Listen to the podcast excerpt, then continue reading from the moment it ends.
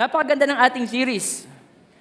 Ang, ang Diyos ay talagang ini-inspire niya ang ating leaders o ang senior pastor natin para bigyan tayo ng team every, uh, every year. At nga, sa bawat team ng mga binibigay sa atin ng Panginoon, meron tayong mga kada buwan na series ng message na ang Diyos na nagbigay. At katulad po ng ating series nitong buwan na ito, He died for me. Ang Diyos ay namatay para sa akin. Imagine, tayo na hindi karapat dapat. Alam mo naman ang background mo, di ba? Alam mo ang iyong pagkatao, alam mo lumang bubuhay, alam mo nagawa mo pagkakasala. Ito man ay nabisto o hindi, hayag man ito, hindi man ito nalaman ng ibang tao, pero alam naman ng Diyos yun. Pero mas pinili ang Panginoon na mamatay siya para sa iyo at para sa akin. Dahil sa kanyang pag-ibig, He died for me. Yun ay personalized. He died for me. Sabihin niyo nga po yun, He died for me. Alam mo ang iyong pagkatao. Alam niyo po sa lumang tipan, hindi ko basta-basta nakakalapit ang tao sa Diyos. Sabi po dun sa um, Leviticus chapter 21, verse 17, yung simula niyan. Sabihin mo kay Aaron na ang sino mang sa lahi niya na may kapintasan o kapansanan ay hindi dapat maghandog sa akin. Hindi pwede mag-offer ng, sa Panginoon, mag-offer. Huwag lalapit sa dambana ang sino mang bulag, pilay. Ano susunod? Pangit na pangit. Minsan sakit magsalita ng Bible, no? pangit na pangit. Kung tinan nyo, kung ang paglapit sa Diyos ay according to beauty, yung ganda, siksikan tayo lahat sa likod. po. Di ba? Pangit na pangit. Sakang, komang, kuba, unano, malabo ang mata, o galisin. Di ba? Di ba isunod? Bunihin, o kapon. Di ba? Sino mang may kapintasan sa lahi ni Aaron ay di maaaring maghandog kay Yahweh. Hindi nga niya maaring maghain ng handog ng pagkain dahil sa kanyang kapintasan. Di ba sino sa inyo dito ang may kapintasan? Tayong lahat. Pero tayo pinagindapat ng Diyos. He died for me. Amen po, kaya tayo ngayon ay malayo nakakapasok sa kanyang throne of grace, malayo tayo nakakapuri sa Panginoon, malayo tayo nakakalapit sa kanyang presensya. Why? Dahil binayaran niya ang ating kasalanan. Binayaran niya ang ating kapintasan. Amen po, palakpakan natin ang ating Panginoon. Whew. Kaya napaka-meaningful itong, itong mensahe na to, He died for me. Tingnan niyo po, sa 1 John chapter 4, verse 9. Tingnan natin. Sabi po sa English, In this, the love of God was manifested Marami nagtatanong, mahal ba talaga ako ng Diyos? Ang Diyos ba talaga ipag-ibig? Now, ito ang sagot sa Biblia. Sabi niya, in this, the love of God was manifested towards us, that God has sent His only begotten Son into the world that we might live, that we might live through Him, upang tayo ay mabuhay sa pamamagitan niya. Sa ating pagiging makasalanan, talagang ang sinasabi ko po kanina, ang karapat dapat sa atin ni parusa, sumpa, impyerno, kapahamakan, kamatayan, ngunit ang pag-ibig ng Diyos Pinakita niya sa atin yan nung kanyang bugtong na anak, ang ating Panginoong Kristo, ay namatay para sa atin. Para tayo ay mabuhay sa pamamagitan niya. Ngayon, meron tayong panibagong buhay. Binigyan tayo ng Diyos ng panibagong simulain. Sabi sa Biblia, if anyone is in Christ, he is a new creature. Tayo isang bagong nilalang. Ibig sabihin nun, binibigyan ka ng pagkakataon ng Panginoon na mag-move on. Yung dati mong pamumuhay o dati nating pamumuhay na makasalanan at walang kabuluhan, hindi gusto ng Diyos na tayo mamatay sa sitwasyon na yon. Ang gusto niya, tayo magkaroon ng panibagong buhay at mabuhay tayo para sa Kanya. Amen po. Sabi po sa Colossians chapter 2, verse 13 to 15, And you being dead in your trespasses and the uncircumcision of your flesh, He has made alive together with Him, having forgiven all. Sabi niyo nga po yan, forgiven all Pinatawad niya tayo sa ating kasalanan, forgiving all your trespasses, having wiped out the handwriting of requirements that was against us. Alam niyo, pag nagkakasala ang tao sa lumang tipan, meron silang listahan na nagawa mo pagkakasala, pagkatapos yung mga kabayaran noon, yung mga sumpa noon. Mababasa niyo po yan sa Deuteronomy chapter 28. Makikita niyo po dyan yung listahan na yung uh, verse 1 hanggang 15, pag sinunod mo ang kautosan ng Diyos, lahat ha, pag sinunod mo yung kautosan ng Diyos, ito yung pagpapala na ibibigay niya sa iyo. Nasa chap, uh, verse 1 hanggang 15. Pero pagdating sa 16, kapag hindi mo nagawa, bigyan natin ng example. Punta tayo sa Deuteronomy chapter 28, verse 15. Sa kabilang dako, kung hindi ninyo didinggin ang tinig niya at hindi niyo susundin ang kanyang mga utos at mga tuntunin, mangyayari sa inyo mga sumpang ito. So pag hindi mo nasunod ang kautosan, meron kang sumpa, merong curse. Sabi diyan, okay, hindi niya kayo pagpapalain kahit siya kayo magpunta. Kahit mag-abroad ka pa, lumipat ka ng lugar, pumunta ka ng Visayas, Mindanao, Luzon, magpalipat-lipat ka ng lugar, hindi niya kayo pagpapalain kahit saan kayo magpunta. Susumpain niya inyong mga tanim. Merong curse yung inyong mga tanim, hindi ito mag sisibol ng maayos, ina-expect mo na marami kang bunga, pero kukunti yung maaani mo. Minsan abunado ka pa. Hindi niya pagpapalain inyong mga anak, ang inyong mga lupain at ang inyong mga hayop at katawan, kawan. Mabibigo kayo sa lahat ng inyong gagawin. Marami kang pinaplanong negosyo, ah, marami kang iniisip na investment, pero kahit anong gawin mo, anong isipin mo, planuhin mo, hindi niya pagpapalain. Padadalan niya kayo ng kahirapan, kaguluhan at kabiguan sa lahat ng inyong gawain hanggang sa kayo malipol. Gagawin niya ito dahil sa pagtalikod nyo sa Kanya. Ang kahaba-haba ng listahan na yan. Napakadaming sumpa. At yung pinakadulo niya sa 68, chapter 6, pinaka-last verse niyan, kayo ibabalik, ibabalik ni Yahweh sa Egypt. Ibig sabihin, yung bansang Israel, pinalaya niya na sa pagkaalipin sa Egypt, sa Ehipso. Pinagpala niya na yon, pagpapalain niya na. Yun ang plano niya sa, sa bansang Israel. Kaya winarning ng Panginoon eh. Sabi niya, pag kayo ay dumating na doon sa lupang pangako na bibigay ko sa inyo, huwag niyo silang gagayahin. Huwag niyo tutularan yung pagsamba nila sa Diyos-Diyosan. Kapag ginawa niyo yun, sabi niya, ngayon pa lang, sinasabi ko na sa inyo, malilipol kayo. Tapos ito, binigyan niyang warning. Kayo pa, ibabalik ni Yahweh sa Egypt. Ibig sabihin, pinalaya na sila sa kahirapan, sa sumpa, at pinagpapalan sila ng Diyos doon. Pero kapag sila ay hindi nakatupad sa kautusan ng Diyos, ibabalik uli sa, sa pagkaalipin sa Egypt. Yung kahirapan na dinadanas sila. Kayo ibabalik ni Yahweh sa Egypt, bagamat na ipangako niyang hindi na kayo babalik doon. Gagawin niya ito sa inyo upang ipagbili kayo bilang alipin, ngunit walang bibili sa inyo. Di ba? Napakatindi na. Binebenta mo ng katawan mo, walang bumibili sa iyo. Dahil puro sumpa eh. Sinong bibili sa isang tao na puro sumpa ang kanyang katawan? Di ba? Wala. Di ba? Walang bibili sa inyo. Sabi sa English, And the Lord will take you back to Egypt in ships, by the way of which I said to you, you shall never see it again. And there you shall be offered for sale to your enemies as male and female slaves, but no one will buy you. Alam niyo yung good news, sabi sa Bible? Binili tayo ni Jesus ng malaking halaga. Amen. Sabi niya, binili niya kayo ng walang, walang gustong pumansin sa iyo. Walang gustong magmahal sa iyo, walang gustong tumanggap sa iyo. Ngunit sabi sa Bible, sabi niya, binili niya kayo ng malaking halaga. Di ba napakabuti ni Lord? Ako, yung pagkatao ko, binili ng Diyos ng malaking halaga. Ikaw, ang pagkatao mo, ang mga nagawang pagkakasala, ang kalakip na sumpa ng iyong mga kasalanan, na dapat ay walang kapatawaran, pero binili tayo ng Diyos. He died for me. Amen. Napakabuti ng Panginoon. Nasusundan niyo po ba ako? Na-appreciate niyo po ba yung kabutihan ni Lord sa bawat isa sa atin? Tumitimo po ba yung ibig sabihin ng He died for me, yung lalim ng He died for me? He died for me. Hindi yung tradisyon lamang ng mga tao na pag Biyernes Santo, aalalahanin ang kamatayan ni Lord Jesus Christ. Eh, minsan nga eh, mas mahalaga pa yung singkamas, mahalaga pa yung beach, mahalaga pa yung uh, watermelon, yung pakwan. Kaysa alalahanin, hindi nakita niya yung kahalagahan yung ginawa ni Lord Jesus Christ para sa ating lahat. He died for me. Walang gustong bumili sa'yo, pero binili ka niya ng malaking halaga. Buhay niya. Amen po? And you being dead. Ah, maunawaan nyo na ngayon yan. In your trespasses and the uncircumcision of your flesh, He had made alive together with Him. Binuhay niya tayong kasama niya. Having forgiven all. Pinatawad niya ang lahat ng iyong pagkakasala. Having wiped out. Winipe out niya na, binura niya na yon, yung handwriting na yon. Of the requirements that was against us, which was contrary to us, and He has taken it out of the way, having nailed it to the cross. Kaya, kailangan si Lord Jesus Christ ipako sa krus. Pwede naman si Jesus mamatay sa sakal, di ba? Mamamatay din naman siya pag sinakal mo si Jesus Christ. Mamamatay din naman siya eh. Pwede naman siyang saksakan siya tagiliran. Pwede naman siyang lasunin na lang. Mamamatay din naman si Lord, di ba? Pero bakit sa cross?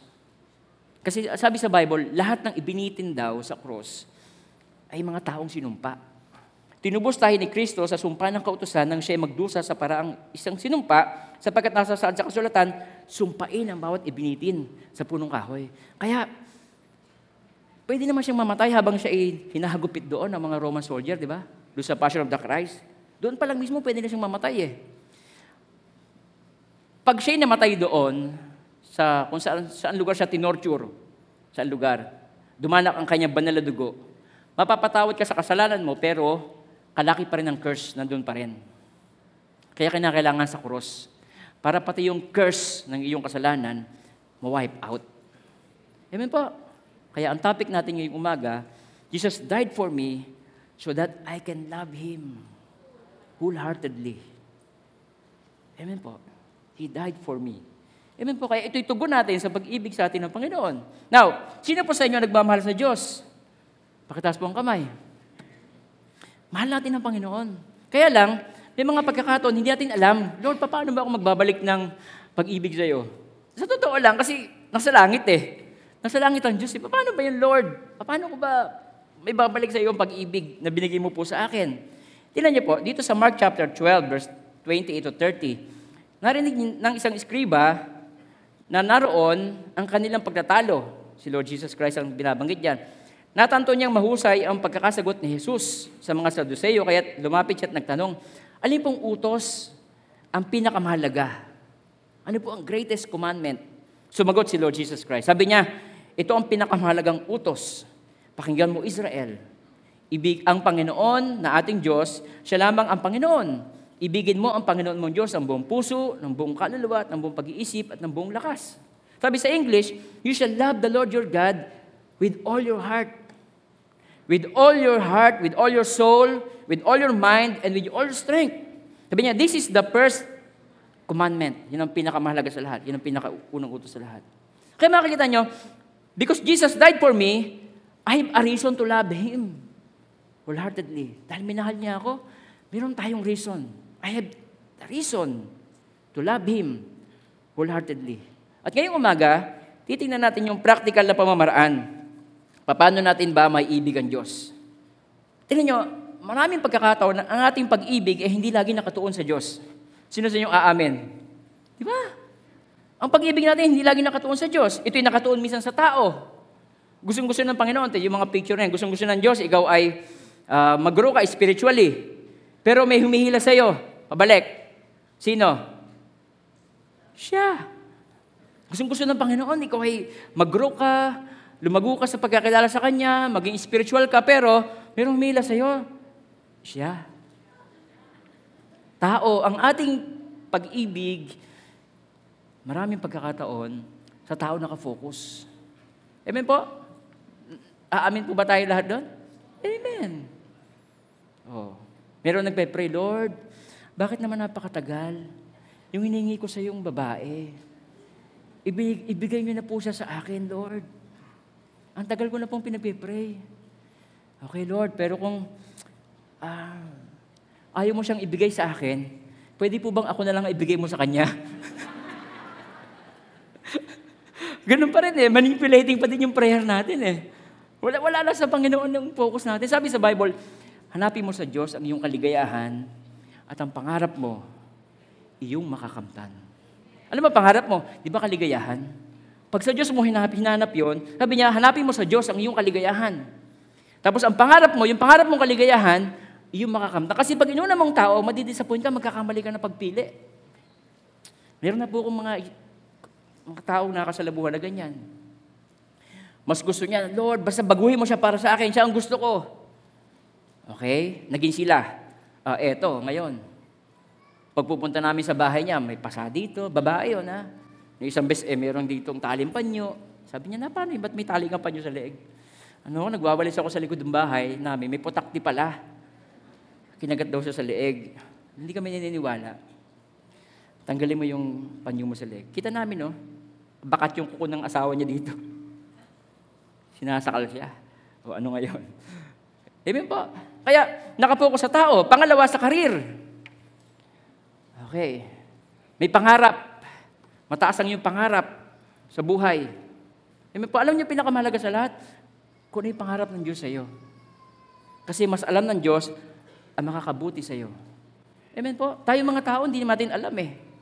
Iniisip mo ba yung negosyong na mo? Alam mo bang malulugi yan? Una? Hindi. Malaki ang tiwala mo dyan eh. Kasi tayo mga tao, short-sighted po tayo. Hindi natin alam yung dulo ng buhay natin, hindi mo alam yung bukas. Kaya napakahalaga, ang Panginoon ang unahin, unahin natin sa ating buhay. Minsan, nahagiging hadlang yung karir tungkol sa calling ng Panginoon sa buhay mo. Nahadlangan kasi karir mo, pangarap ka, mataas ang iyong pangarap sa iyong buhay. Alam niyo po ba na si Eva ay mataas ang pangarap niya? Pero yung pangarap niyang yun, pinakinabagsak niya. Ano pangarap ni Eva? Maging parang Diyos. Napakataas na pangarap. Pero yun ay kinabagsak niya. Amen. Kaya ang pinakamahalaga sa lahat, Lord, ano po ba ang pangarap mo sa akin? Lalong-lalo na kung ikaw ay lalaki. Kung ikaw ay may calling. Bigyan ko ng istorya ng buhay namin. Pwede po ba yan? Ako po talaga, binata pa ako, nag, nagsaserve na ako sa Panginoon. Tapa ako, janitor ako ng simbahan. Wala pa pong HTBC noon eh. Eh di kung meron na, edi kami ni Kuya Nonoy siguro, tandem kami. Pero noon, naglilinis naman kami sa sakyan dito, uh, nag-grass cutter din po ako dyan. Okay lang sa akin, anong ministry, basta yun ang gusto ng Panginoon. Amen po. Tapos yung misis ko, uh, noong time na yon napaka-babaho ng sweldo ng private school teacher. Parang 5,000 or 8,000 lang noong time na yon, pinakamalaki. Eh, nangungupahan kami ng bahay. Pagkatapos po, uh, babayad kami ng kuryente. Meron kaming dalawang anak na nag-aaral din po. Mamamasahe kami, kakain pa kami. Tapos ako po, walang trabaho. Ako ay nagsaserve ako bilang subogor pleader. Tapos yung misis ko, uh, yung kanyang natitirang kapranggot na sweldo, ay pag nangailangan ng tinapay, pamerienda doon sa care group namin, binibigyan pa niya ako ng pera.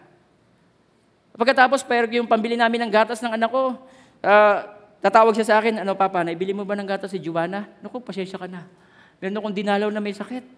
Binigay ko pambili ng uh, may penamic acid. Eh, panggatas na ng anak ko yun. Hindi man nagdabog ang misis ko na, iwan naman na yung ministry mo yan. Naghihirap tayo dyan. Alam niyo yung ginagawa niya? Supportive siya. Misis ko, noon hanggang ngayon, nagsusupport sa aking calling. Why?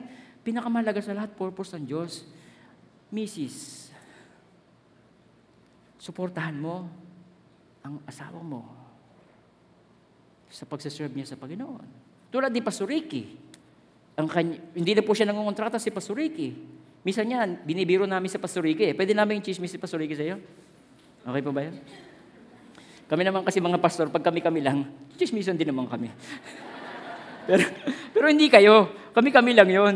Minsan, binib- Pastor Ricky, kasalanan mo to eh.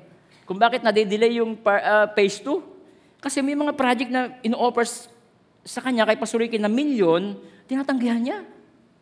Milyon, tinatanggihan ni Pastor Ricky. Sabi niya, dito na po ako sa church eh. Pero ang misis po ni Pastor Ricky ay doktora. Si doktora naman, siya nang sumusuporta, naka-back up siya kay Pastor Ricky. Sinusuporta niya yung calling. Si Pastora Bessie, di ba sabi ni Pastor Jesse, ang kanyang may bahay, eh dito na tumira sa kanyang puso. Sinus full support. Ganon dapat ang, may, ang asawang babae. Full support ka sa calling. Yun ang iyong calling. Amen po. Huwag tayo maging hadlang sa calling na binigay ng Diyos sa iyong mga sa iyong asawa. Kasi tulad ng sinabi ko sa inyo, hindi ko naman sinasabi mangarap, wag mo wag mangarap, no? Pero yun ay kinabagsak ni Eva. Yung kanyang pangarap. Hindi niya tinanong, ano ba ang pangarap ng Diyos kay Adan? May pangarap pa Diyos kay Adan eh. Amen po, mga kapatid. Mga misis, okay po ba? Friends, friends rin tayo? Okay, good. Tignan niyo po, isa pa, sasabihin ng iba, Sabihin pag nag-commit ako dito, ako ay masyado akong panatiko. Ano sasabihin ng pamilya ko? Sasabihin ng mga tao? Pag, pag ako ay nag-serve sa Panginoon, lahi kami ng doktor, lahi kami ng abogado, tapos ang anak mo magsaserve sa Diyos, lahi kayo ng mga doktor, mga nurses, sasabihin ng iba. Alam niyo po, ang pinakamahalaga ay sa, sa buhay mo, sa huling sandali ng iyong buhay, ay ang sasabihin ng Diyos sa iyo. Hindi sasabihin ng ibang tao. Alam niyo kung bakit? Tayo lahat, sabi sa Bible, harap tayo sa hukuman ni Kristo Jesus, ni Lord Jesus Christ. Kaya ang pinakamahalaga sa lahat, ano ba ang sasabihin ng Diyos sa iyo? Hindi ba mas magandang madinig, Come into the joy of the Lord, my good and faithful servant. Hindi niya sinabing perfect. Walang perfect servant. Good and faithful. Pag sinabing faithful, good or bad, sitwasyon ng buhay, nandun sa Panginoon.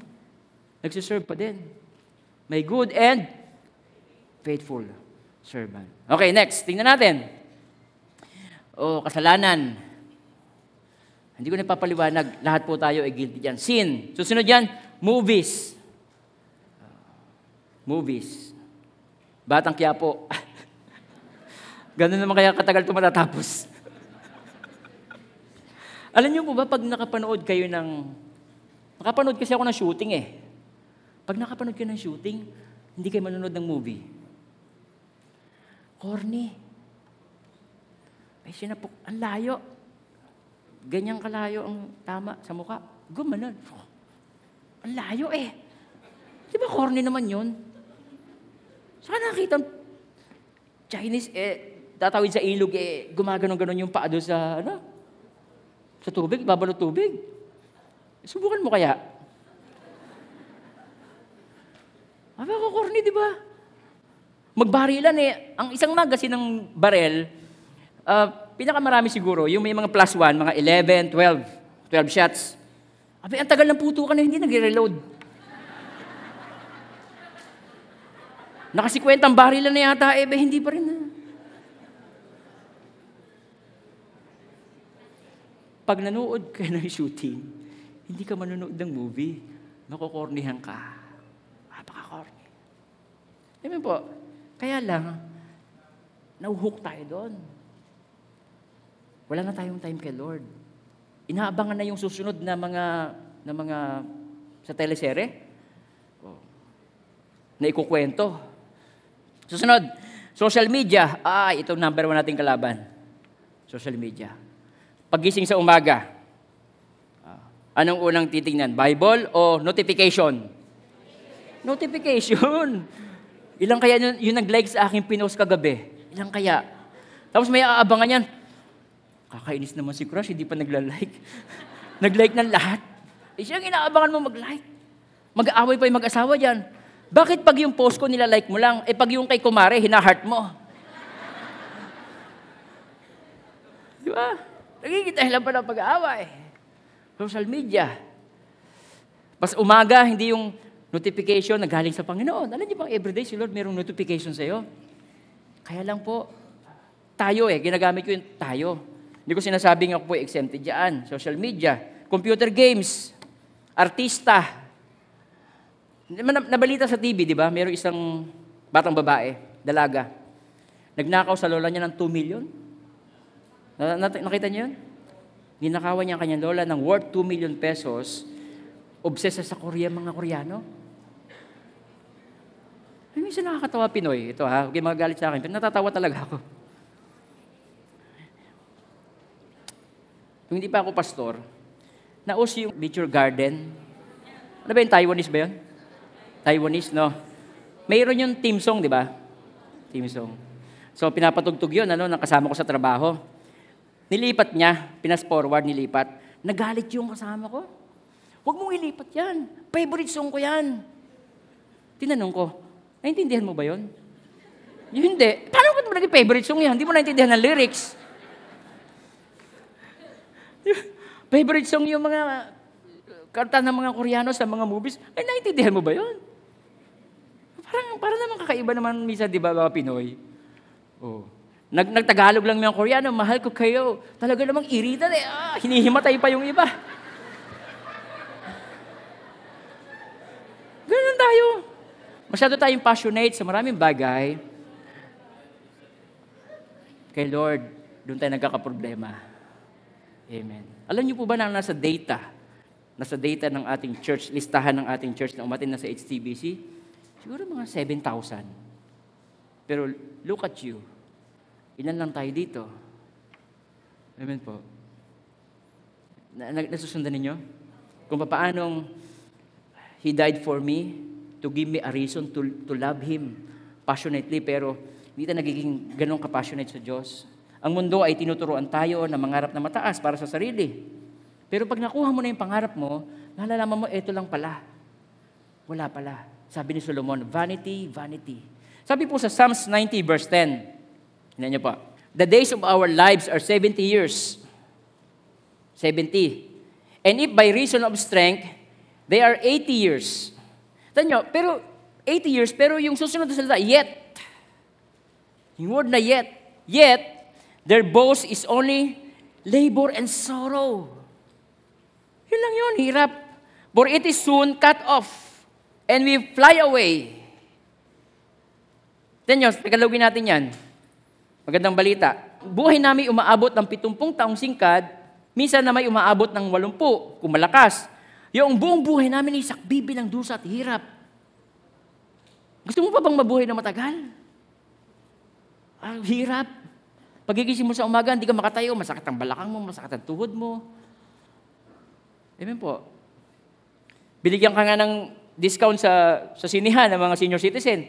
Malabo naman ang mata mo, hindi ka makamanood. May discount ka nga sa mga, ano, hindi ka makabiyahe, masakit ang mga tuhod mo. Binigyan ka nga ng discount sa pagkain, 20%. Hindi mo makain kasi mataas ang blood sugar mo, mataas ang cholesterol mo, lahat na mataas. Di ba? Hindi mo rin may enjoy. Kaya, ang question, saan mo gugugulin ngayon ang iyong buhay? Ang buhay natin na maigsi, saan mo gugugulin ang iyong buhay? Kaya, yun, yun ang question na napakaganda na sinasagot ng Panginoon sa atin ngayon. Now, paano natin? How do we do that? Paano tayo iibig sa Panginoon passionately? How can we love God with all our heart, our soul, and strength? Tignan niyo po, number one is praising and worship God. Mangusap ka sa Kanya, magsalita ka ng mga salita tungkol sa mga kabutihan ginawa niya sa buhay mo. Kabutihan niya, Lord, salamat po, hindi ako perfect, pero ako'y mahal mo. Hindi ako tapat sa iyo, Lord, pero ikaw ay tapat sa akin. Amen po. Tatanungin ko po kayo, paano po ba kayo nakikipag-usap sa Diyos? Paano po kayo nakikipag-usap sa Diyos? Di ba may mga time, uh, pinupore out natin yung mga dalahin natin sa puso natin, mga reklamo natin sa Panginoon, dalahin natin problema. Hindi ko sinasabi na masama na i-pour out mo yung iyong laman ng puso. Gustong-gusto ng Panginoon yan. Yung mga hinaing mo sa buhay, yung mga reklamo mo. Hindi ko sinasabing huwag nating sabihin yan. Kaya lang, meron din mga verses sa Bible na patungkol sa hindi sa pagrereklamo, kundi pagpapasalamat. Yan po. Tinan mo, kung ang mister mo ay lagi nilang madidinig sa iyo reklamo, nasa na sweldo mo. Bakit ito lang? Di ba? May, mayayang mo yun eh. Bakit ito lang? Yung kapitbahay natin nakabili ng malaking TV. Paano tayo makakabili ng TV na malaki nito? Ito lang ang kita mo. Walang appreciation. Hindi mo na-appreciate. Hindi mo sabihin na, alam mo, darling, papasalamat ako sa buhay mo kasi kahit na mahirap yung trabaho mo, nagtsatsaga ka. Para meron tayo makain, para merong pagpaaral ang mga anak natin. Alam mo, darling, kahit na malayo ang abroad, nagtitiis ka para sa amin. Wala pa bang control number? Wala pa bang control number? Ang tagal naman. Ang dami ko pa naman chinek out. Alam mo, ah, Papasalamat ako sa Panginoon sa buhay mo kasi kahit napakainit ng panahon, tinitiis mo magtrabaho, maghanap buhay.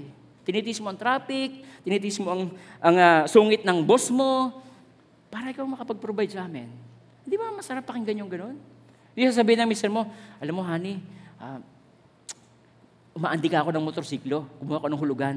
Sasabihin ng misis, sana sa next time, kotse naman. Bay, Diyos ko, hindi pa tapos yung motor na huhulugan eh. Pahirapan mo na kagad ang mister mo, kotse na kagad na gusto mo. Amen po. Kaya, tinan niyo po, sabi po sa Psalms 34 verse 3, tinan niyo po, Oh, magnify the Lord with me.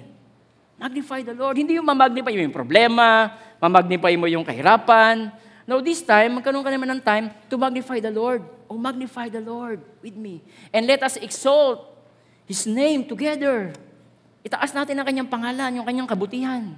Amen po. Tingnan nyo sa verse 1 yan. Sabi niyan, I will bless the Lord at all times. In good times and bad times, I will bless the Lord. Sabi ni David, I will bless the Lord at all times. And His praise shall be continually in my mouth. Amen po? Ah, hindi, hindi reklamo na lang, puro daing na lang, hinaing na lang. Amen po. Kaya, napakaganda na yung pagpabadama natin ng pag-ibig sa Diyos. Pa- Paano ba yung practical way, Pastor, ng loving God? Eto, praise Him, i-worship mo siya with your own words. Ikaw ang nakakaalam, hindi ko alam ang istorya ng buhay. Pero alam mo kung paano ka tinulungan ng Panginoon. Alam ko paano ko tinulungan ng Diyos. Alam ko paano kami pinagpapala ng Panginoon. Alam ko paano kami pinag-iingatan ng Panginoon. Kaya ginagamit, ginagamit namin yun pag kami nagpapasalamat sa Diyos. Psalms chapter 9 verse 1. I will praise you, O Lord, with my whole heart. Praise. Pag sinabing praise, sinasabi mo yung mga mabubuti sa Kanya. Kung ano siya, yung ginawa niya sa'yo. I will praise you, Lord, with my whole heart. I will tell all of your marvelous works. Dinideclare mo yung ginawa ng Panginoon sa'yo, paano kanya pinagpala, iningatan. Amen po. Sa chapter 22, verse 22, sabi diyan, I will declare your name to my brethren. Sa mga kasama niya, kaibigan niya, pinapahayag niya ang kabutihan ng Panginoon. In the midst of the assembly, I will praise you. Meron kang testimony. Yun ay pagpapakita ng pag-ibig mo. Di ba pagka ikaw ay pinagmamalaki sa harapan ng mga, ikaw, misis, pinagmamalaki, misis ko na, pakasarap magluto niyan. Kaharapan ng mga friends niya. Di ba ang tenga mo eh palakpak? Hmm. Palakpak. Ay, si Lord ganun din. Pag sinasabi mo yung kabutihan ng Panginoon sa maraming tao, si Lord, lumiliit ang dibdib niya. Napapasalamatan mo siya. Amen po. 35 verse 28. And my tongue shall speak of your righteousness and all of your praise all day long. Sa buong maghapon, pupurihin kita sa iyong kabutihan. Tingnan niyo, si, si David, bagamat siya mayroon siyang hindi magandang pinagdaanan ng kanyang buhay, siya ay gustong patayin ng kanyang anak, si Absalom. Si Absalom kasi, nangangarap siya na siya maging hari. Ngayon, sabi ng iba, hindi, na, hindi ka pwede maging hari, Absalom, hanggat buhay ang tatay mo, si David. Ah, ganun ba? Magandang idea. Sige, patayin natin ang tatay ko. O si David, nagtatago ngayon siya, hinahunt siya ng grupo ng kanyang anak. Hindi ba napakasaklap nun? Anak mo, binabantaan ang buhay mo. Di ba napakasakit na pinagdaanan sa buhay, pagdadaanan sa buhay ng isang tao? Pero si David, tingnan niyo po, bagamat sinasabi niya yung kanyang pinagdadaanan sa harapan ng Panginoon, basahin natin yung Psalms 3 verse 1 to 8. Sabi niya, Lord, how they have increased who trouble me. Sabi niya, many are they who raise up against me. Many are those who say of me, there is no help from him in God. But you, O Lord, are shield for me, my glory, and one who lifts up my head. Verse 4, I cried to the Lord with my voice, and he heard me from his holy hill. I lay down and slept. I woke, for the Lord sustained me. I will not be afraid for 10,000 of people who have set themselves against me all around. Verse 7, Arise, O Lord, save me, O my God, for you have struck all my enemies on the cheekbone. You have broken the teeth of the ungodly. Salvations belong to the Lord. Your blessing is upon your people. Tingnan niyo po, makikita po natin sa sitwasyon na ito na si King David, bagamat meron siyang hindi magandang pinagdadaanan, open siya sa Panginoon. Yung atake sa kanya, yung banta sa kanya. Pero tingnan niyo po, sa verses na yan, paano natin makikita yung mga papuri, yung mga papuri na binanggit dyan ni King David, yung expression ng kanyang passionate love sa Diyos. Sa verse 3, sabi niya, But you are shield for me. Marami akong kaaway, marami ang gustong pumatay sa akin, Lord, but you are shield for me. Pwede mong sabihin sa Panginoon, Lord, maraming salamat po, thank you. Matyaga po kayo sa akin. Totoo naman. Ang Diyos ay matyaga sa atin. Kasi hindi tayo perfect, hindi pa tayo matured. Ang tagal pa natin ng ating process ng maturity, pero si Lord ay napaka-patient sa bawat isa sa ating lahat. Amen po? Pwede mo, thank you Lord, kahit na po hindi perfect. Hindi ako perfect, Lord. Salamat, tanggap niyo po ako. Amen po. Kahit po hindi perfect ang performance ko sa inyong harapan, Lord. Yung pagsaserve ko, ministry ko, hindi perfect. Maraming salamat po, Lord, dahil mahal na mahal mo ako. Yung mga ganong klase ng pananalita. Hindi yung, Lord, salamat po sa umagang ito. Uh, pengi po ng pera. pengi po ng ganito, pengi po ng ganyan. Bakit po ganito na lang nangyari sa buhay namin? Lagi-lagi na lang may ganito, lagi-lagi na may ganyan. Amen? Si King David, sabi niya, But you are shield for me. Pwede mong sabihin, Lord, may pinagdaanan po ako dahil sa mali kong desisyon. Pero Lord, pinapanumbalik mo po ako. Amen. Nandiyan po ba kayo mga kapatid? Sa verse 4, sabi niya, I cried to the Lord with my voice, and He heard me. Sabi niya, marami akong problema, pero when I cried to the Lord, Lord, you heard me. You answered my prayer. Sabi niya, kaya ikaw, Yahweh, ang aking tawagan, sinagot mo ako. Ako, sinulat ko dito, Lord, na-hospital po yung anak ko, wala kaming hawak ng malaking halaga. Pero ipinakita mo po ang pagpo-provide mo sa hospa, hospa, hospitalization ng aking anak. Binanggit ko yun. Naalala ko yung ginawa ng Panginoon. Amen. Nasabihin mo sa Kanya, kung gano'n siya kakabuti sa iyo. Verse 5, The Lord sustain me. Pinag-ingatan ako ng Panginoon. Ang dami ko ng aksidente yung pinagdaanan. Pero binuhay mo pa rin ako. Muntik na ako malunod sa, sa may, sa may uh, gitna ng dagat nung ako yung 9 years old. Muntik na ako mamatay doon, Lord. Pero ang ngayon, nandito po ako, nagpipreach. Amen. Sabi sa Bible, Bless the Lord, O my soul, and forget not all His benefits. Huwag mong kalilimutan yung mga kabutihan ginawa niya sa iyo. He forgives all your sins. He hold, siya nagpagaling na iyong mga karamdaman. Bless the Lord, O my soul, and forget not all His benefits. Binigay niya sa atin ng Panginoon. Amen po. Alalahanin mo yung mabubuting ginawa ng Panginoon sa iyo. Amen. Kaya, napakahalaga na in-acknowledge natin yung kapangyarihan ng Diyos sa buhay natin. Ang tawag natin doon ay praise. At ang Diyos ay deserving sa pagpupuri ng kanyang mga anak. Gustong-gusto na madinig ng Panginoon yung pag-acknowledge mo sa Kanya. Di ba sabi sa Bible, the Father is seeking such worshiper, di ba? Who will worship Him in spirit and in truth. Bakit hindi natin ibigay yung hinahanap ng Diyos sa atin. Lord, ito palang hinahanap mo, Lord, ibibigay ko sa iyo. But the hour is coming and now is when the true worshipers will worship the Father in spirit and truth. For the Father is seeking such to worship Him. Kaya pag nasa church, prepare mo yung puso mo na worship ka, maintindihin yung katabi mo. Hindi lang sa church, pati sa bahay. Meron kang time. Yun po yung ating pangalawa. Spend quality time with God. Quality time. Sabihin nyo nga po yan. Quality time. Ang ibig sabihin po niyan, magbibigay ka ng full, undivided attention sa, sa Panginoon. Alam niyo po, sa panahon natin ngayon, maiksi na ang, ang span attention ng tao. Maiksi na. 15 minutes, tamo, may kausap ka. Diba, may kausap ka. Maya-maya, bubunot na ng cellphone yan eh. May, habang nagsasalita ka pa, nagche-check na ng phone niya yan eh. Maiksi na yung span attention because of social media. Oh. Tanyo iba sa inyo, tulog na. Di ba? Pakaiksi na.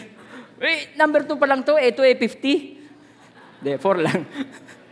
Ito ba nyo, undivided. Kaya, ang question ay, how much time you spend in between you and God? Gano'n ba time na binibigyan mo sa Panginoon? Na talagang aalis yung mga distraction sa iyo. Alam niyo, kailangan mong gawin, kailangan natin gawin ito. Sadyain natin na magbigay tayo ng oras sa Panginoon. Tingnan mo, anong pinag-aawayan niyo mag-boyfriend and girlfriend, mag-asawa? Wala ka ng time sa akin. Di ba? Computer games ng computer games. May sinasabi yung asawa. Oh. Hindi niya pinapansin. May sinasabi yung anak. Walang quality time. Pinag-aawayan natin yan eh. Di, di lalo na si Lord na napakatapat at faithful sa ating lahat. Amen po. Quality time. Kaya, gusto ng Panginoon mang-worship sa sa iyo habang ikaw ay nagbabasa ng Bible. At gusto naman niya, pinapour out mo naman yung laman ng puso mo sa Kanya. Kaya maganda doon, magkaroon ka ng conscious decision na set aside, walang phone. Tabi ang phone. Tapos magkaroon ka ng devotion. Quality time. Kaya, binanggit ko dito ay quality time. Sa mga sa mga Christian, ang tawag nito ay quiet time. Alam niyo quiet time? Oh, sobrang quiet, tulog na. Iisang verse pa lang binabasa. Chapter 1, verse 1. In the beginning, God created. Kaya ang tawag natin doon ay quiet time. Ang gusto ng Panginoon ay quality time. Quality time. Talaga mag-uusap kayo, harap-harapan kayo. Quality time sa iyong asawa, sa iyong mga anak, sa Panginoon. Quality time. Sabihin niyo, quality time. Hindi quiet time. Oo, kasi magpe-pray pa lang yung tulog na yan. Amen po. Kaya napakahalaga. Alam niyo po ako, aamin ako sa inyo. Hindi ko lagi nagagawa yon. Dahil maraming distraction bilang pastor. Nandiyon yung tataw- tatawag sa iyo, sa group chat. Minsan mahirap sumali sa group chat eh. Kasi hindi ko hindi ka ang kausap. Yung notification, matidin, ma, ano mo doon, hindi naman ikaw ang kausap. Di ba? Tapos meron pa counseling, meron mga meeting, social media, meron pang movies, meron pang games. Yung pinakahuli, joke yon kasi walang game talaga sa phone ko eh. Sermon, marami ka makikita sermon dito, music, worship song, meron, pero movies, movies at saka games, wala. Ako po, bilang pastor, binibigyan po ako ng love gift para mag-prepare ng sermon every single Sunday. Yan ang aking trabaho bilang ah, ah, coordinator ng preaching department. So, kailangan ko mag-research, kailangan ko mag-prepare ng sermon, kailangan ko magbasa, kailangan ko mag-aral. Doon po ako binibigyan ng love gift. Pero alam niyo po, ang tinutukoy ko dito, kailangan ko rin magkaroon ng time. Kami lang ni Lord. Magbabasa ako ng Bible, hindi dahil may research ako para sa sermon. Ang gusto ng Panginoon, labas sa aking ministry na pagpiprepare ng messages, meron akong time para sa Kanya. Quality time. Kung saan niya, yung aking, i-refresh yung aking soul. I-reconnect ako sa Panginoon, yung kanyang pag-ibig sa akin. Yung pangungusap niya, paglilid niya sa akin. Kasi kailangan ko ding ilid ang sarili ko. Kailangan ko ang family ko. Kailangan ko ding bigyan ako ng Panginoon ng wisdom para sa aking mga mahal sa buhay na nasa Palawan. Kaya, I need quality time para kami ng Panginoon, kayo, kami lang dalawa. So ikaw din, tayo din. Hindi lamang Sunday worship service, hindi lamang intercession, hindi lamang Bible study. Malaking tulong po yan, pero mahalaga, meron kang quality time. Kayo, ikaw, at si Lord lamang. Doon mo mapapakita yung pag-ibig mo sa Kanya. Amen po? Kaya, mahalaga, mag-set ka ng time. Sino, sino Jesus Christ niya? Luke 5.16. Sabi diyan, But Jesus often withdrew to the wilderness. Anong purpose niya? To pray. Meron siyang quality time sa kanyang Father God. Meron silang time of communion nilang dalawa mag-ama. Nag-uusap sila. Ikaw din. Tayo din. Kailangan natin ng quality time para sa Panginoon. Amen po. Tingnan niyo po, Matthew chapter 6, verse 6. But you, when you pray, go into your room, and when you have shut your door, so ikaw lang mag-isa doon eh, sinara mo na yung pinto, pray to your Father who is in the secret place. Bakit secret place? Bakit secret? Secret. Bakit secret? Kayo lang dalawa yon. Kaya secret place. Siya nandoon na siya sa secret place na yon. Pupunta ka na lang. Tingnan nyo, at napakaganda ng susunod na sinasabi dito. Father in secret, and your Father who sees you in secret, will reward you openly. Pag nag-spend ka ng time sa isang secret place, makikita ng nakapaligid sa iyo yung magandang resulta. Kakaroon ka ng strength, kakaroon ka ng wisdom, i-empower ka ng Panginoon. Makikita nila yung pagkakaiba mo sa kanila. Bakit may problema ka na nakik- nakangiti ka pa rin?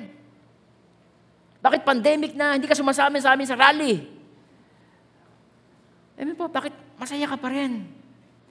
Galing ka sa secret place kung saan nakipag-communion ka sa Diyos at binigyan ka niya ng mga raming promises na pamanghahawakan mo sa iyong buhay.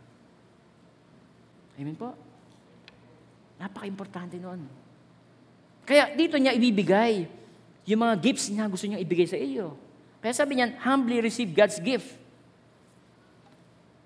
Pag nasa secret place ka na, mayroong gustong ibigay ang Panginoon sa iyo.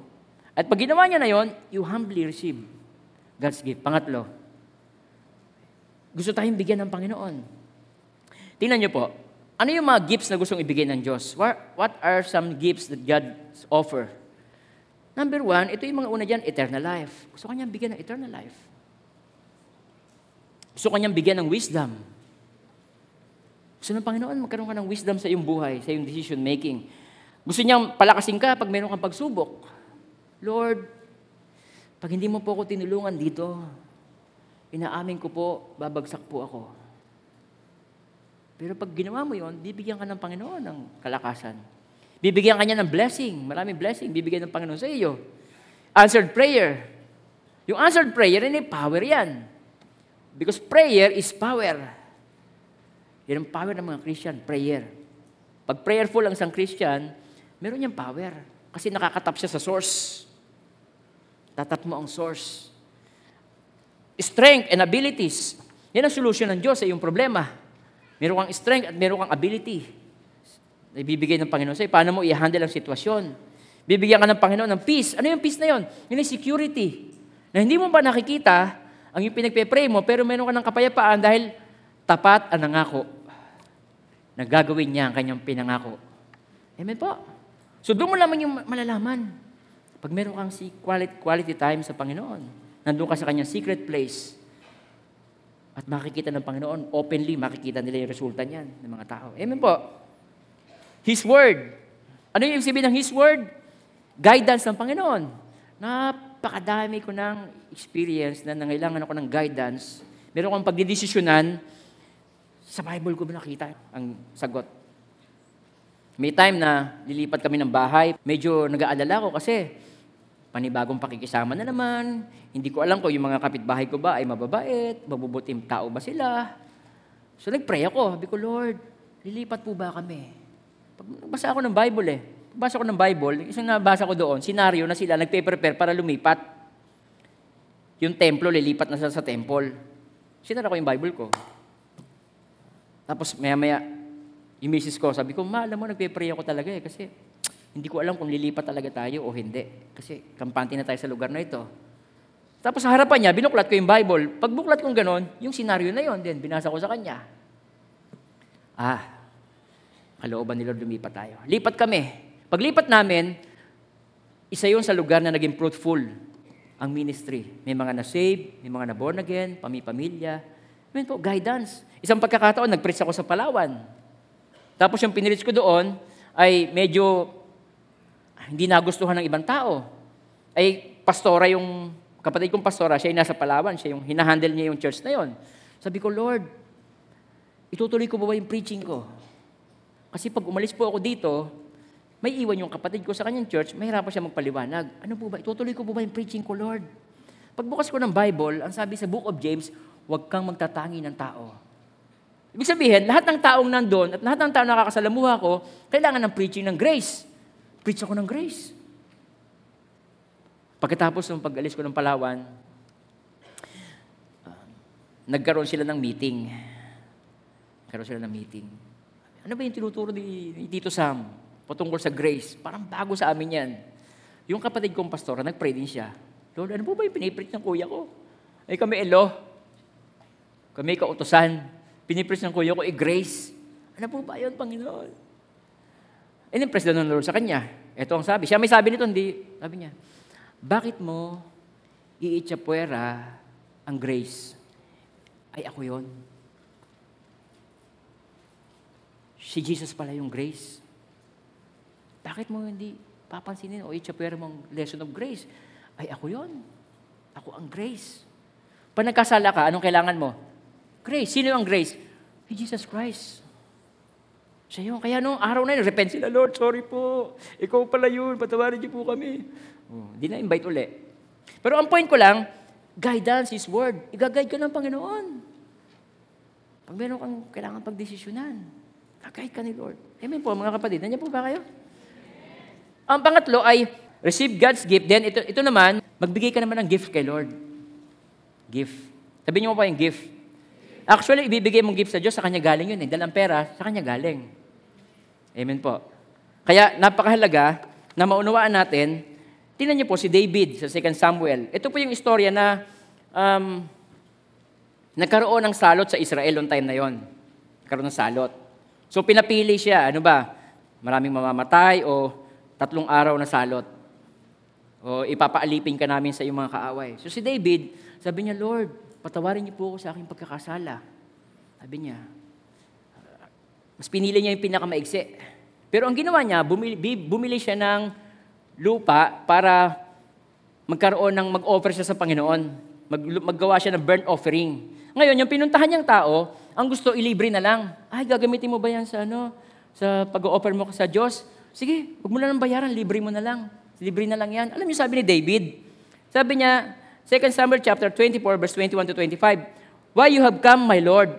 Sabi ni Arauna. Sabi niya, David replied, I have come to buy your threshing floor to build an altar to the Lord there so that the Lord will stop the plague. Sabi niya, Take it, my Lord. Libre na lang. And use it as you wish. Gamitin mo na lang po ito. Sabi pa niya, Here are the oxen for the burnt offering. Ito pa yung oxen para sa handog. You can use the threshing tools and ox yokes for wood to build a fire on the altar. I will give it all to you. Bibigay ko na lang sa iyo. Sabi niya, and may the Lord your God accept your sacrifice. Verse 24, sabi niya, but the king replied, sabi niya, no, I insist on buying it, for I cannot present burnt offering to the Lord my God that cost me nothing. Hindi ako maghahandog sa Diyos na walang, walang halaga sa akin. Yung cost me nothing. Babayaran ko yan. Ibig sabihin yan, nag-offer siya. Hindi yung libre. Kaya may sacrifice. Yung pamasahe, sacrifice. Ang yung tithes and offering, sacrifice. Alam niyo po ba na mayroong magandang lesson tungkol sa tithes? Tithes. May mga tao na nag, nangangaral ng against sa tithes. Against sa tithes, hindi niya alam ang lalim ng tithes. Amen. O yung iba sa inyo, pwede na matulog. Alam niyo po ba na ang tithes originally ay hindi utos? Revelation. Tingnan niyo po. Tingnan natin ha. Sa Genesis chapter uh, 14, ito yung istorya na si si Abraham, yung kanyang yung kanya kasing pamangkin ay uh, binihag ng mga hari. Binigyan ng bihag pati ari-arian nila. Ngayon, nirescue siya ni Abraham. Tapos ito ang nangyari. Pagbalik ni Abraham, di panalo siya sa gera nila. So marami siyang mga spoils, marami siyang mga ah, nakabig, parang gano'n. Ano? Sinalubong din siya ni Melchizedek, hari ng Salem at sacerdote ng kataas-taasang Diyos, dinala, ah, dinalan siya ng tinapay at alak. Si Melchizedek, yan ay picture ni Lord Jesus Christ sa Old Testament. At pinagpala ng ganito, pagpalain ka nawa Abraham ng Diyos ng kataas-taasan na lumikha ng langit at lupa. Purihin ang kataas-taasang Diyos na nagbigay sa iyo ng tagumpay. At ibinigay ni Abraham kay Melchizedek ang kanyang tithes. Sabi sa English, sa New King James Version, sabi diyan, And blessed be God Most High, who has delivered your enemies into your hand. At si Abraham, sabi niya, and he gave him tithe of all. Nag-tithe siya kay Melchizedek. Si Melchizedek, sa Old Testament at sa New Testament, yan ay picture ni Lord Jesus Christ. So meaning, si Melchizedek, si Abraham, nag-tithe siya kay Jesus Christ. Okay? Tuloy natin.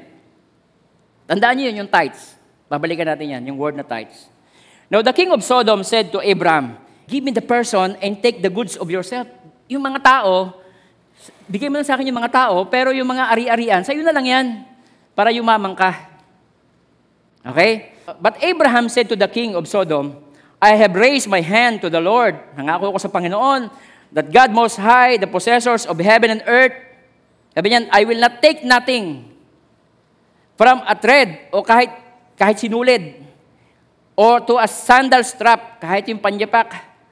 And that I will not take anything that is yours, lest you should say, I have made Abraham rich. Para hindi mo masabi, hindi ko kukuha. Sabi niya na kahit ano, para hindi mo masabi na ako ang nagpayaman kay Abraham. I have made Abraham rich. Alam niyo po ba yung tithe? Unang binanggit sa Bible, ang word na tithe. Kauna-unahang binanggit sa Bible yung tithe ay, sabi sa Hebrew word ng tithe is maaser. Maaser. Pagkatapos, yung sinabi ni Abraham doon sa huling verse na yung rich ay aser. Maaser at saka aser. Ibig sabihin, pag pinagsama mo yan, yung rich ay nasa tithe. Amen po? Ang rich ay nasa tithes. Yung tithes kasi ay maaser. Yung rich ay aser. Kaya pag pinagsama mo silang dalawa, maaser din yon, maaser, yung tithes. Pero nandun sa kalagitnaan ng maaser ay tithes. Kaya within yung riches, nandun yung tithes. Amen po? Kaya pag nagtatides, pinagpapala ng Panginoon. Pinibless. At ito, nagtithe si Abraham, wala pang kautusan. Wala pang Ten Commandments. Kailan na binigyan Ten Commandments? Kaninong panahon? Kay Moses. Malayo pa si Moses. Ano ibig sabihin nun? Ang tithe ay revelation kay Abraham na susi ng pagpapala pag nag-tithes ka. Pero may mga magsasabi sa iyo, huwag kang mag-tithes. Ano ibig niya sabihin? Gusto niya maghirap ka. Kasi ang rich is in the tithe. Pero magandang istorya sa Bible tungkol sa tithes. Gusto niyo madinig? Sa kataas ang kamay. Yung iba talaga tulog na eh. ang ganda nito, tingnan niyo ha. Tingnan niyo ha. Sa Genesis chapter 28, ito yung istorya naman ito, si Isaac, si yung kanyang anak na si uh, Jacob. Dahil 'di ba nagdinaya niya yung kanyang kapatid, kinuha niya yung ano, yung birthright. Kasi pag may birthright, panganay, siya yung ibe-bless ng kanyang father, ng kanyang tatay. Ay di nakuha ni Jacob 'yon. Ay di winawanted siya ngayon ng kanyang kapatid, ni, ni kuya niya, ni Iso. So ang ginawa niya, sige, pumunta ka doon sa sa mga pamilya ko, doon ka mag-asawa. Okay? Makikita mo yan sa Genesis chapter 28, verse 10 tayo magsimula, hanggang 22. Umalis nga si Jacob sa Beersheba at nagpunta sa Haran. Wala pa rin dyan ng Ten Commandments. Wala pa. Okay, tuloy. Inabot siya ng paglubog ng araw sa isang lugar at minabuti niyang doon na magpalipas ng gabi. Isang bato ang inunan niya sa kanyang pagtulog. Nang gabing yon, siya na naginip nakita niya siyang, nag, may nakita siyang hagdan na abot sa langit at nagmamanik manaog doon ng mga anghel. Walang ano-ano yung nakita niya si Yahweh. Wika sa kanya, ako si Yahweh, ang Diyos ni Abraham, ni Isaac. Ang lupaing ito na iyong hiniligan o hinigaan mo, ay ibibigay ko sa iyo at sa iyong lahi. Darami sila na parang alikabok sa lupa. Palalaganapin ko sila sa apat na sulok ng daigdig. Sa pamamagitan mo at ng iyong mga lahi, pagpapalain ng lahat ng bansa. Ang daming pinoproclaim ng Panginoon ng mga blessing kay Jacob. Tandaan mo, susubaybayan kita at ipagtatanggol ka sa angkaman magpunta at ibabalik kita sa lupaing ito. Hindi kita hihiwalayan hanggang sa matupad mo lahat ang sinabi ko sa iyo. Nandun yung kanyang guidance ng Panginoon, yung pagsama niya. Tandaan mo, susubaybayan kita, ipagtatanggol kita, saan ka man magpunta. Ibig sabihin, kay may matake sa iyo, may mambudol sa iyo, may lumoko sa iyo, puproteksyonan kita. Okay? Saan ka man magpunta? Ibabalik kita sa lupain ito. Hindi kita hihiwalayan hanggang sa matupad mo ang lahat ng sinasabi ko sa iyo. Next verse. Nagising si Jacob at ang sabi, hindi ko alam na narito pala si Yahweh. Tuloy. Nakapangingilabot ang lugar na ito. At sa bahay ng Diyos at pintuan ng kalangitan. Maagang gumising si Jacob at nung umagang yon, kinuha niya ang inunang bato at itinayo sa isang, na isang alaala ginawa niyang altar. Binuhusan niya ito ng langis at ididedicate sa Diyos. Tinalaga niya sa Diyos. Okay, verse 20. Tinawag niyang Bethel. Tandaan niyo yung word na Bethel. Bethel. Tinawag niyang Bethel ang lugar na yon na dati tinawag na Luz. Okay? Nangako si Jacob ng ganito, O Diyos, kung ako'y sasamahan ninyo at iingatan sa paglalakbay na ito, pakakanin at pararamitan, at magbabalik na muli sa bahay na ito ng aking ama. Kayo po ang magiging Diyos ko. Sasambahin ko kayo sa lugar na ito na pinagtayuan ko ng batong alaalang ito at iaalay ko sa iyo ang ikapu ng anumang ipaginagalo mo sa akin. Nagkaroon siya ng covenant doon eh.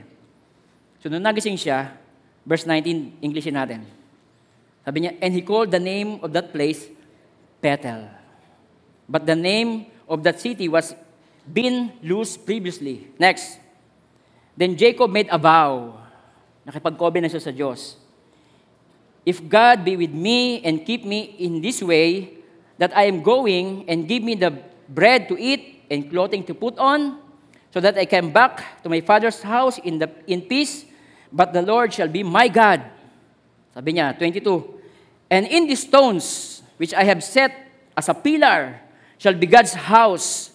Of all you have given me, I will give surely my tithe to you. Alam niyo nangyari pagkatapos ng storya na yan? Pumunta na si Jacob doon sa bahay ng kanyang uncle, Laban. Di ba? Nag-asawa siya doon. Tinry siyang dayain ni Laban. Ang mahal na mahal niya si Rachel. Ang binigay sa kanyang asawa? Si Leah. Pero sa huli, napangasawa pa rin niya si Rachel na mahal na mahal niya. Tapos binilasa siya ng Diyos ng labing dalawang anak. At maraming pagkakataon, nag-aalaga si, jo- si Jacob ng tupa ng kanyang biyanan, dinadaya siya. Sa amin yung Bible. Dinadaya siya. At pagdating dito, sa chapter 31, verse 10 to 13, ah, chapter 31, verse 1 to 13, tingnan natin. Tandaan niyo yun ha, yung covenant nila ng Diyos. Okay? Nabalitaan ni Jacob na laging sinasabi ng kanyang bayaw, Ah. kinamkam na niya, niya lahat ang ari-arian ng kanilang ama at galing dito ang lahat daw niyang kayamanan. Ibig sabihin, pinagpala talaga ng Diyos si Jacob. Binless talaga siya. Napura na ni Jacob na nagbago na si Laban sa pakikitingin sa kanya. Nag-iiba na to bigla. So mayroon na itong mga masamang plano. Sinabi minsan, sinabi na sa kanya ni Yahweh, magbalik ka na sa lupain ng mga magulang at sasamahan kita. Sabi niya, bless ka na, bumalik ka na doon. Okay? Pinasabihan ni Jacob si Raquel at si Leah na tagpuin siya sa parang na kinaroroonan ng kawan. Sinabi niya sa kanila, napansin ko iba na ang pagtingin sa akin ng iyong ama. Tulad ng, hindi na tulad ng dati. Sabalit, hindi ko pinabayaan ng Diyos. Hindi ako pinabayaan ng Diyos. May protection siya, di ba? Pangako ng Diyos yun eh. Sa aking mga magulang. Tuloy. Alam ninyong ginugol ko ang aking buong lakas sa paglilingkod sa inyong ama. Sa kabila noon, dinadaya pa rin niya ako. Sampung beses niya binabago ang mga upa sa akin, ngunit hindi pinahintulot ng Diyos na ako'y maapi. Tinatry siyang gawa ng masama, pero may protection si Lord. Sa halip, pinagpapala pa ng Diyos ang kanyang ari-arian. Amen. Nandiyan po ba kayo? Gising tayo, gising. Kapag sinabi ni Laban, nang iuupa niya sa akin ay yung may tagpi, o kaya ay itim, ang buong kawan ay nanganganak ng gayon. Okay, tuloy natin. Ang Diyos ang may kaloob na nagpasa akin ng kanyang kawan ng iyong ama. Ang Diyos ang nag-bless sa akin.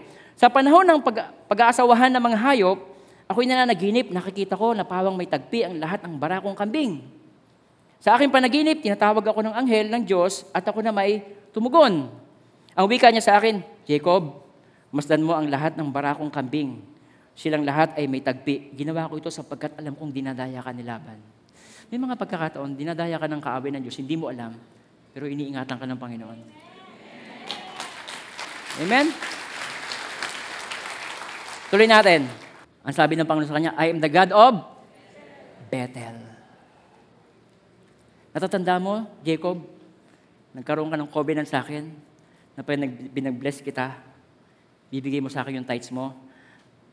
Inonor ko yung usapan natin. I am the God of Bethel. Where you anointed the pillar and where you made a vow to me.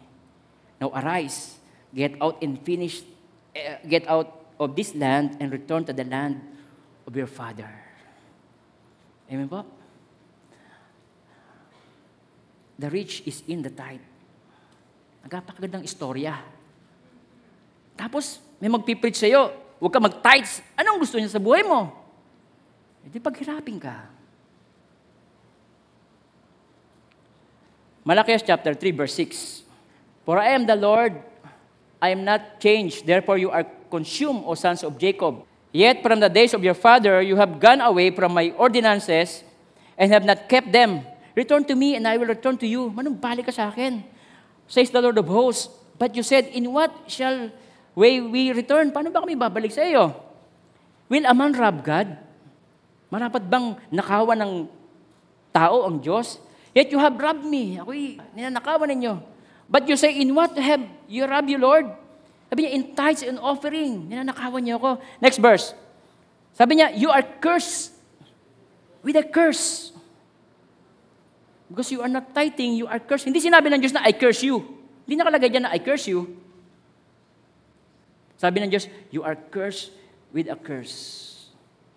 Because you robbed me. Ang gusto ng Panginoon, i-bless ka eh. Kaya lang, tuloy natin, For you have robbed me even in this whole nation, buong bansa. Bring all the tithe into the storehouse, that there may be food in my house. And sabi niya, and try me on this, says the Lord of hosts. I will not, for if I will not open for you the windows of heaven and pour out for such blessing that there will be no room enough to receive it. Tuloy. Tuloy natin. And I will rebuke the devourer. Si, si Laban, si Laban, ay isang picture ng devourer. Pero nire-rebuke siya ng Diyos. Hindi magtagumpay ang budol-budol niya kay Jacob. Sa panahon natin ngayon, maraming devourer. Pag hindi tayo nag-tithes. Mapapansin ninyo, hindi po kami nagiigting sa tithes. Kita niyo wala na pong basket na gumagala pa ganon. Kusang loob na po yan. Hindi, hindi naman kasi ganon. Eh. Kaya lang, hindi namin pwedeng hindi i-preach to. Baka kami pagalitan ng Diyos. Gusto kong i-bless ang anak ko. Bakit hindi mo ibigay ang principle sa kanila? Amen po. Nasusundan po ninyo ako. Ah? Sabi niya, I will broke the devourer. Ano yung mga devourer? Pwede mag-isip ka ng negosyo tapos bumagsak. Devourer. Utangan ka, hindi ka nabayaran. Devourer. Bumili ka ng isang mamahaling gamit, hindi mo napakinabangan. Mahagang nasira. Devourer. Ang mga anak, sakit dito, sakit doon, sakit dito, sakit doon. Ang pera na pupunta sa ospital. Tawag doon, devourer. Amen. Hindi po ba kayo? Pero yung mga taong nagtapat sa Diyos ng kanilang tithes, just like Jacob, sabi niya, I am the God of Bethel. Ang sarap ng salitang yun. No? Ano niyo ba na ang Diyos ay napaka faithful sa kanyang promise, sa kanyang covenant? Pag umulan, natapos ang ulan, ano nakikita natin? Rainbow, di ba? Alam niyo ba ang rainbow ay matagal na niyang pinangako kay Noah? Sabi niya, Noah, magkakaroon ako ng covenant sa iyo. Hindi ko nagugunawin ang mundo sa pamagitan ng baha.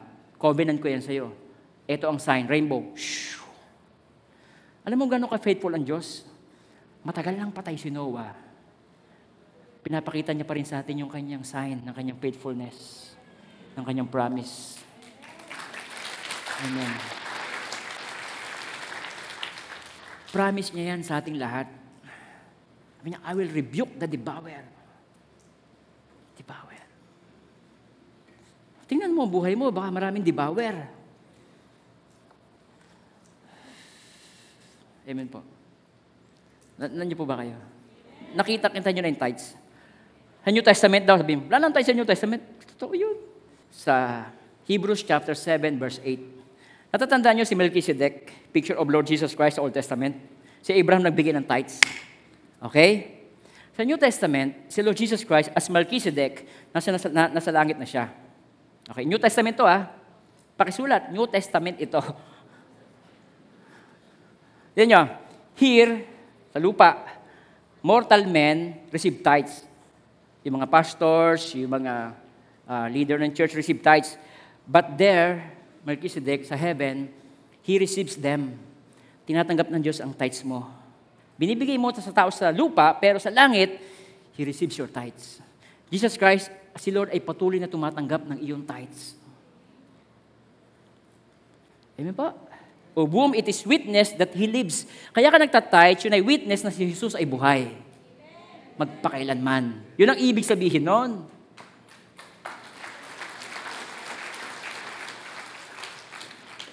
Amen po. Nagets ninyo? Kaya pag may nag-share sa inyo tungkol sa tithes, huwag ka mag-tithes. Alam niyo na motibo.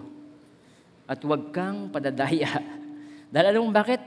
Pagpapala mo, ang mamimiss mo. Mamimiss mo ang blessing mo. Basahin natin sabay-sabay. Ready? Go!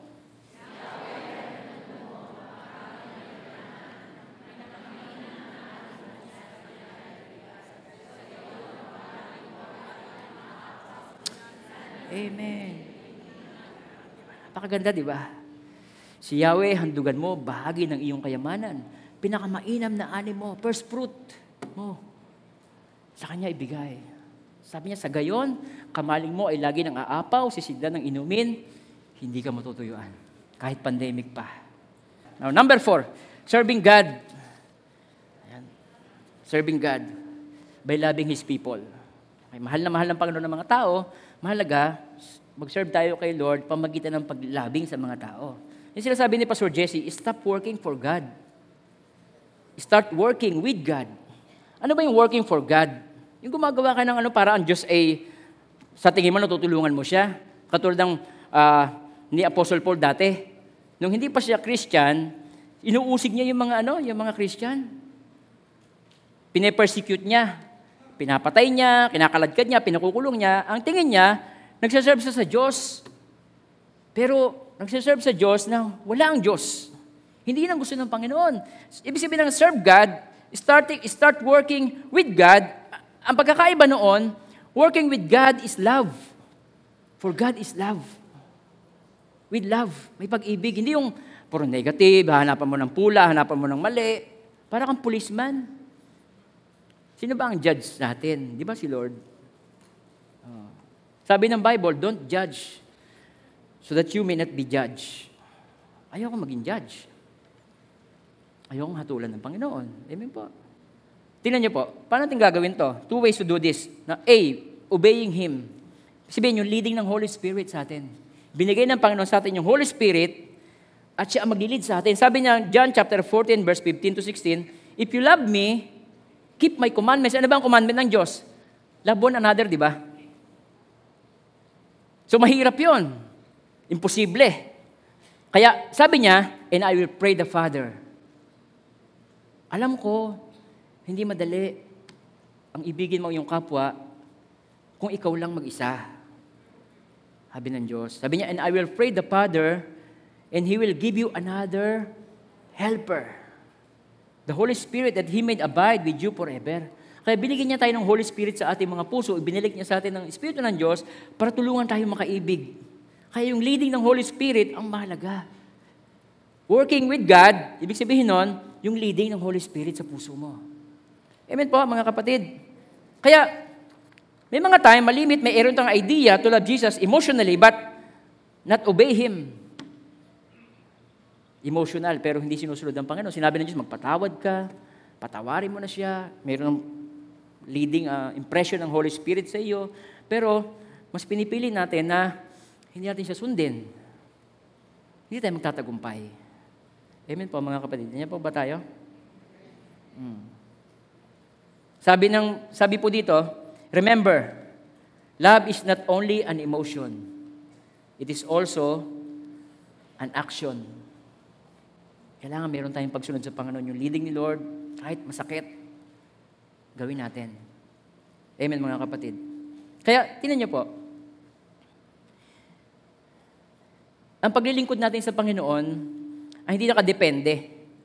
Hindi dapat nakadepende sa acceptance ng tao. Alam niyo, marami mga tao umaalis sa kanilang pagsaserve sa Diyos because of acceptance and rejection ng mga tao. Lahi kami na, lahi tayo ng mga doktor at ng mga ganito. Bako ikaw magsiserve ka? Ano sasabihin ng ibang mga kamag-anak natin?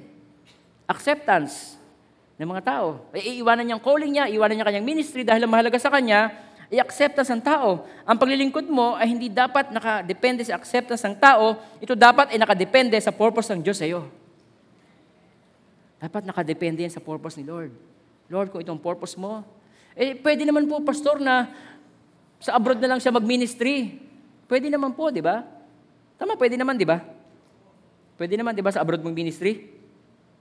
Pero, ay si Jesus Christ, bakit kailangan niyang mamatay sa Jerusalem? Pwede naman sa Pilipinas, pwede naman sa Iraq, pwede naman sa Saudi, pwede naman sa Taiwan.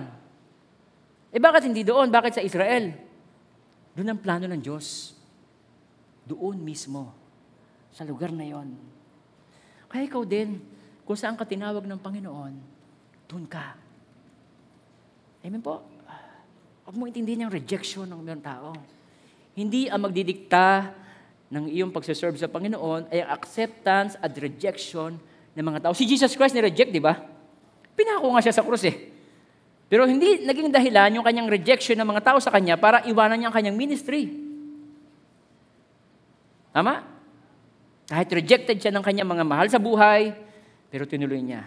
Why? Pinakamahalaga, purpose. Sabi niyo nga po yun? Purpose. Yan pinakamahalaga. Purpose. Hindi yung sasabihin ng tao, kundi sasabihin ng Diyos sa iyo.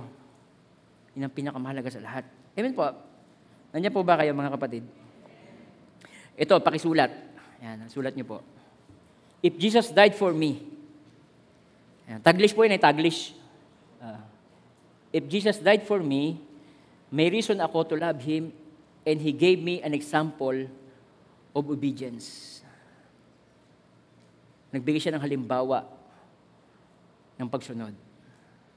Susundin natin ang Panginoon. Amen po? Nandiyan po ba kayo? Now, susunod. Good works in His name. Ayan. Sa Matthew chapter 5, verse 13 to 16. Sabi po dyan, kay asin ng sanlibutan. Ano po ba yung asin? Ang asin po, yan po yung nag-enhance ng panlasa ng pagkain, di ba?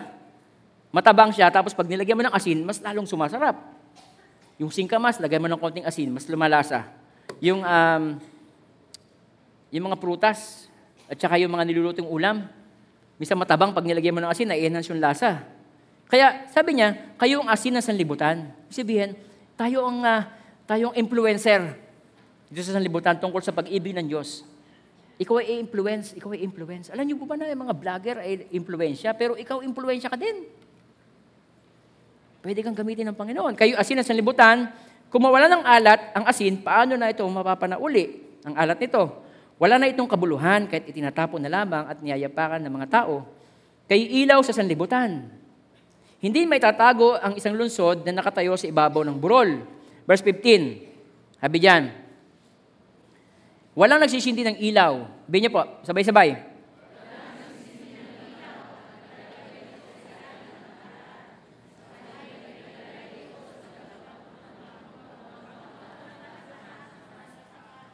Napakaganda ng verse na yan para sa iyo. Alam mo kung bakit? Sabi ng Bible, walang nagsisindi ng ilaw pagkatapos itinatago to sa ilalim ng takalan. Sa halip, ipinapatong ito sa tamang lagayan. Ano ibig sabihin nun? Nung sinindihan ng Diyos ang iyong ilawan, inilagay kanya sa isang posisyon na mataas na posisyon. Hindi kanya itinago. Pero magandang posisyon na binigay ang Diyos sa iyo. Ikaw ay influencer, ikaw ay ilaw, ikaw mag-enhance, ikaw magde-declare ng kabutihan ng Diyos. Kaya niya, pinusisyon kanya sa school, pinusisyon kanya sa iyong trabaho, sa office, sa iyong, mga, sa iyong barangay, sa munisipyo. Why? Meron siyang purpose sa iyo. Ipinusisyon kanya, nilagay kanya doon. Kaya sabi niya, paliwanagin niyo ang inyong ilaman. Maging influencer kayo. Amen. Amen po. Hindi ba honor yun sa'yo? Ikaw ay introvert, pero si Lord, pinusisyon kanya. Sinindihan niya ang ilaw mo, tapos nilagay kanya sa isang magandang posisyon. Kaya mapapansin mo, ikaw ang tinatanong ng mga tao, may problema ako, paano ba gagawin ko? Ikaw lang ang Christian dito. Ipag-pray mo naman ako. Amen po. May mga lumapit na ba sa inyo ng ganyan? Why? Ipinasisyon ka ng Diyos eh. Kaya, sabi sa Bible, let your light shine among men. Sabi niya, let your light shine. Sabi niya, gayon din naman, dapat inyong paliwanagin ang inyong ilaw sa harapan ng mga tao upang makita nila ang inyong mabubuting gawa. Ibig sabihin, ikaw ang pasimuno ng mabubuting gawa. Sabi niya, pasimuno. Hindi pasimuno ng bingo. Hindi ganun. Pasimuno ng bingo, pasimuno ng wedding, pasimuno ng chismis. Ay, hindi. Ikaw maging pasimuno. At luwalhatiin ang iyong amang nasa langit. Ikaw maging pasimuno ng magandang yung goodness ng Panginoon. Pag-share, pagtulong sa iyong kapwa. Amen po. So maraming pamamaraan dyan. Alam niyo na po yun, hindi ko na kailangan sabihin pa. Pag sinabing good works, mag- mabuting bagay para sa Panginoon. Pero yung pangalawa, good works unto salvation. Pag sinabing good works unto salvation, magagawa ka ng mabuti, tapos sesyaran mo yung mga tao para masave sila. Amen po. Makarating sila sa langit. Kasi kung mahal mo ang Diyos, papahalagahan mo yung mga mahal niya. Ano yon? Tao. Kaluluwa. Gusto mo silang masave. Ganito po yan. Yung good works, yung relative good good works ay uh, paggawa ng mabuti. Ito na, donate ka ng dugo, uh, mamimigay ka ng ayuda, papakain ka sa school, may doon kayong feeding program, dadayo kayo, papakain kayo. Pero, yung mga tao na yon na pinakain mo doon sa school, pag sila ay namatay, at wala si Jesus Christ sa buhay nila, impyerno pa rin sila. Hindi ko sinasabing wag, wag gawin yun, ano? Pero ang mahalaga, yung good works unto salvation.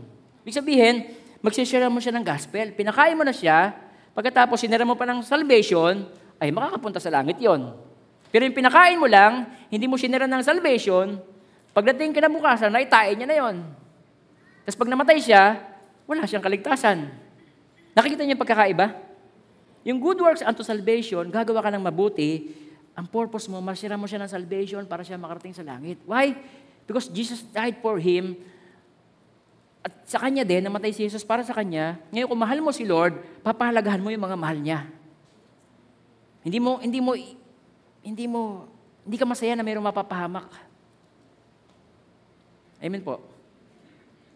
Kaya si Pastora Mami, na mayroong disgrasya dito na sa labas natin, lakad si Pastora Mami, sinera niya ng salvation. Hmm. Ang iba, negative ang tingin dun eh. Hindi nakita na at least nasira na salvation, buhay, na-save. Amen po. So kayo din, mag-aral po kayo mag-share ng salvation. Alam niyo kung bakit? Maaring naka-line up sa iyong buhay, kapatid mo, asawa mo, di ba, mga pinsan mo, sila yung marami kang maaabot na hindi namin maaabot. Malayo kami eh. Pero meron akong maabot na hindi mo rin maabot. Pero kung pinagsama-sama natin, yung uh, karunungan sa pag-share ng salvation, marami tayong maabot. Sabi sa Bible, the Lord is not willing that any should perish. Mahal na mahal niya mga tao. At gusto ng Panginoon, gamitin niya tayo. Tingnan niyo po. Sa Luke chapter 15, verse 10. Ang ganda ng verse na yan. Likewise, I say to you, sabi ni Lord Jesus Christ, there is joy in the presence of the angels of God over one sinner who repents. Pag meron kang isang tao na dala sa Panginoon, sabi sa Bible, there is joy in the presence of the angels of God. Sino yung masaya doon? Ang Diyos ang masaya. Sino ang kanyang joy? Ikaw mismo ang kanyang joy. Amen po mga kapatid. Napakabuti ng Panginoon. Po ninyo? Na-bless po ba kayo? Thank you, Lord. Sumaga pong ito sa mga first-timer, mahal na mahal ka ni Lord. Jesus died for you because He loves you. Kaya tanggapin mo si Lord Jesus Christ sa buhay mo. Sabi mo, Lord Jesus, maraming salamat po. Kahit ako ay hindi karapat-dapat, hindi ako perfect, minahal mo ako. Inialay mong yung buhay para sa akin. Lord Jesus, sa umaga pong ito, buong puso at kaluluwa, tinatanggap ko po kayo bilang Panginoon, tagapagligtas ng buhay ko. Maraming salamat po. And Lord Jesus, use me for your glory. In Jesus' name. Amen, amen. Tanggapin niyo po ang pagpapalang ito. No may the Lord God bless you and keep you. And may His face so shine to each and every one of you. His countenance be upon you and bring you peace. In the name of the Father, and of the Son, and of the Holy Spirit. In Jesus' name, Amen. Amen. Morning po sa inyo lahat. God bless.